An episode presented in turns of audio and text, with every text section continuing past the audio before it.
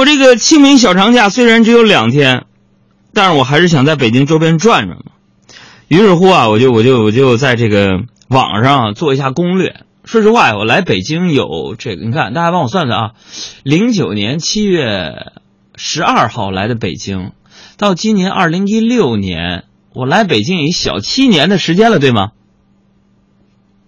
对不对？二零一六年，二零零九七年，对，七年的时间了，几乎就没去过北京周边呢。还是因为做活动去过一次长城，我就想，平时啊，就更多的精力投入到新奇的工作当中，给你们找新闻、写脱口秀段子，逗你们开心，想活动，根本就没有我自己的时间。哦我这些年跟你们说说啊，除了我手术两次。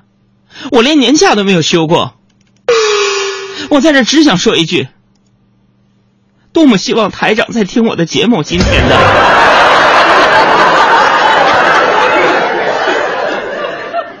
所以小长假只有两天，我还是想在北京周边转转。然后周六的时候啊，我就在网上做攻略啊，我想我喜欢呢去那种有风土民情的地方啊，说白了就是就是什么呢？我喜欢去旅游的地方啊。就是那种光有美景那不行，啊，还还得有好吃的，对吧？然后啊，我发现了一个惊天的大秘密，在查攻略的时候，我就没想到有这么一个惊奇的发现，啊，就是小时候一块长大的一个人，大家说出来大家也认识，乾隆爷，那都是我发小。我没想到乾隆爷在历史上是一个最路痴的皇帝。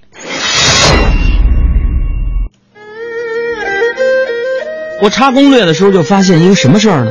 你看，咱不得不说，乾隆帝可以称之为中国民间的美食故事之王吧，对不对？在全中国的版图当中啊，各地。有许多民间的美食啊，你追究它的得名的时候呢，都会有这样的一个故事模板，说什么呢？说当年呢，乾隆爷下江南，走到哪儿哪儿哪儿迷路了，饥肠辘辘，无意间就走进一户人家，就吃了某某某东西，赞不绝口，于是呢，就就提了一个词，这个就因此而得名。于是乎呢，我在周六那天就一口气儿搜了几十个乾隆爷的故事，都是乾隆爷迷路然后遭遇美食的传记。所以今天我想公开这个秘密，告诉给大家伙儿：乾隆爷他不容易，是吧？是咱中国最早的路痴。他怎么就老迷路啊？啊，什么刑部、吏部那些人出行的时候？没追规划好嘛？还有什么锦衣卫啊、大内侍卫啊，是不是？所以也怪不得每次乾隆下江南，都得带着那大批人马。我就在想，不带不行啊。那时候没有导航 GPS，要不然丢了都找不回来啊。所以啊，关爱乾隆，从让乾隆爷回家开始。